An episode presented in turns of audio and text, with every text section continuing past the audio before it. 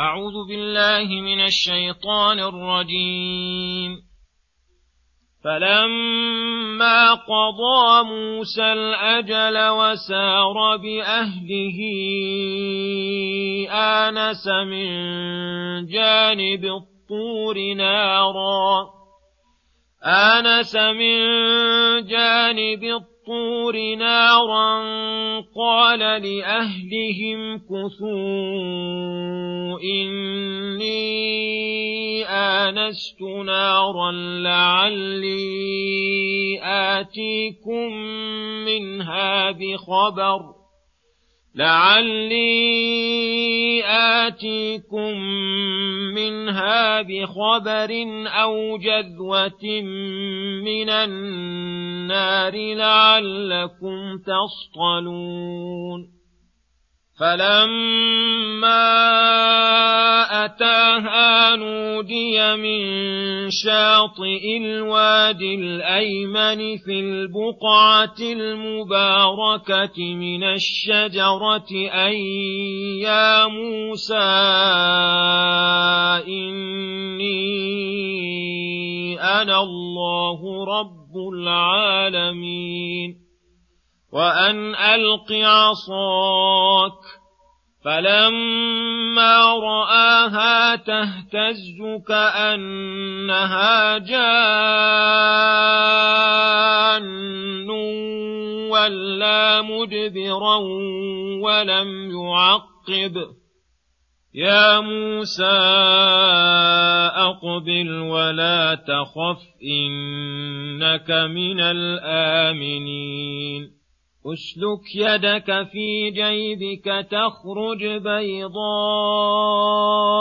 من غير سوء واضمم إليك واضمم إليك جناحك من الرهب فذلك برهانان من ربك إلى فرعون وملئه إنهم كانوا قوما فاسقين قال رب إني قتلت منهم نفسا فأخاف أن يقتلون وأخي هارون هو أفصح مني لسانا فأرسله معي يرد أن يصدقني.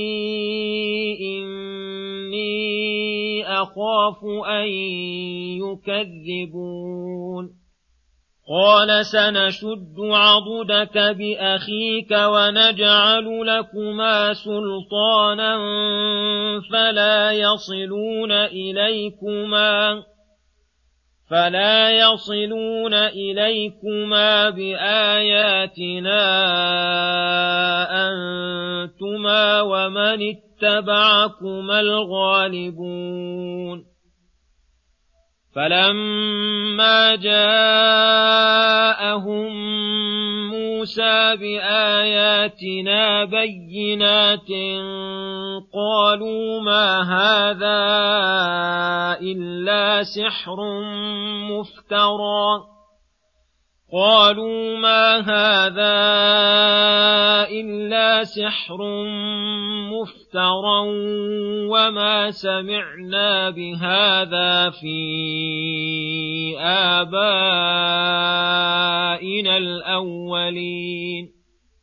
وقال موسى ربي أعلم بمن جاء بالهدى من عنده ومن تكون له عاقبة الدار إنه لا يفلح الظالمون وقال فرعون يا أيها الملأ ما علمت لكم من إله غيري فأوقد لي يا هامان على الطين.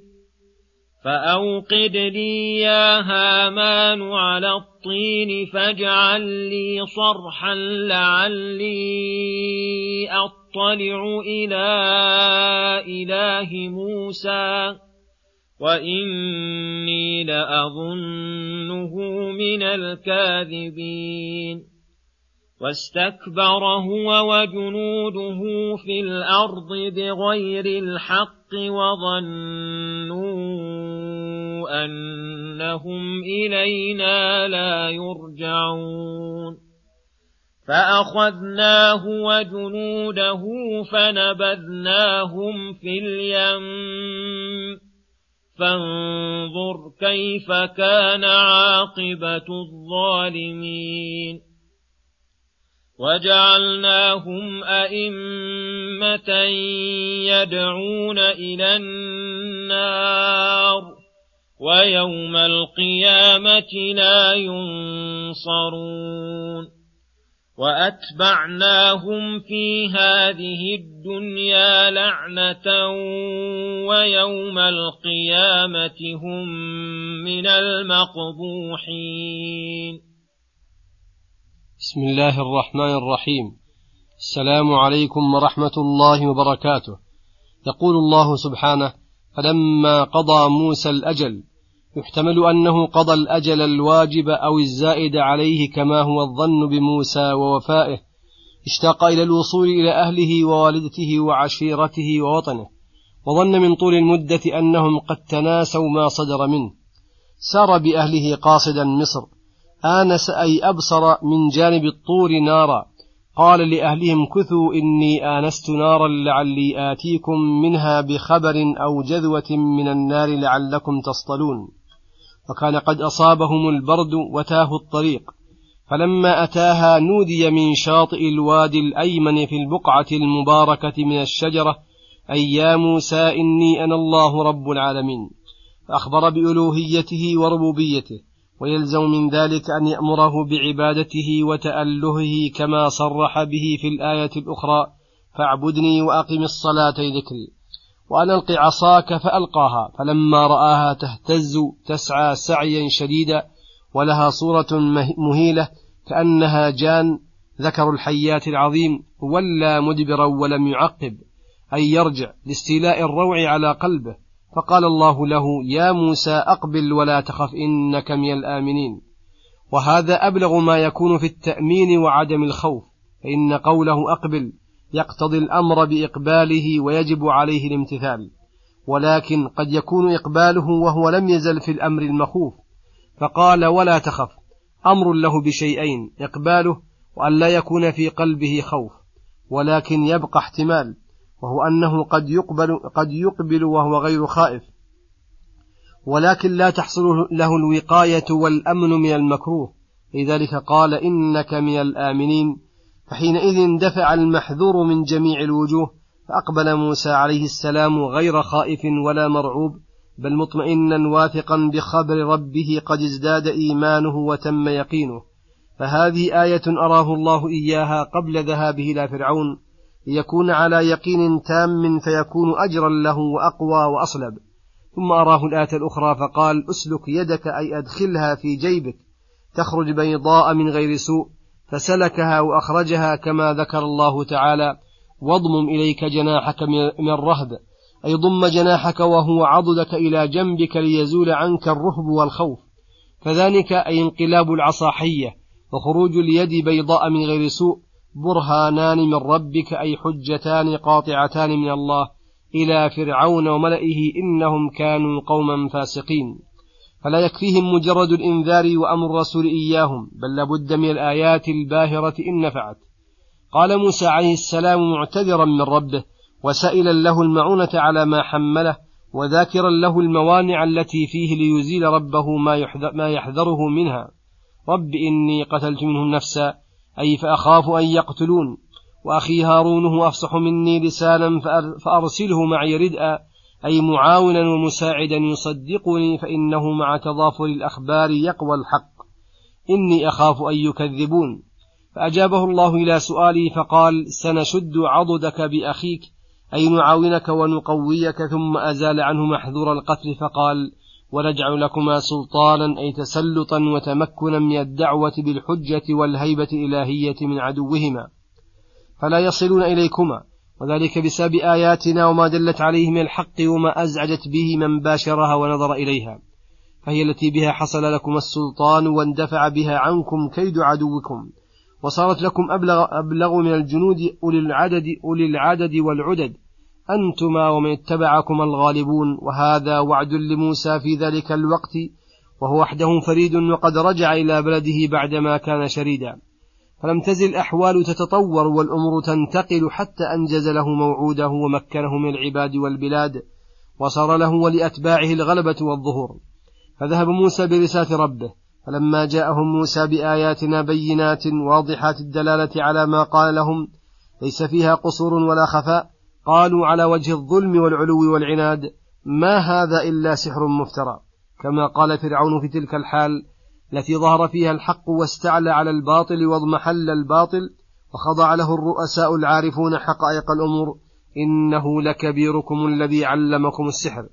هذا وهو الذكي غير الزكي الذي بلغ من المكر والخداع والكيد ما قصه الله علينا. وقد علم ما أن وقد علم ما أنزل هؤلاء إلا رب السماوات والأرض ولكن الشقاء غالب وما سمعنا بهذا في آبائنا الأولين. قد كذبوا في ذلك فإن الله أرسل يوسف قبل موسى. كما قال تعالى ولقد جاءكم يوسف من قبل بالبينات فما زلتم في شك مما جاءكم به حتى إذا أهلك قلتم لن يبعث الله من بعده رسولا. كذلك يضل الله من هو مسرف كذاب.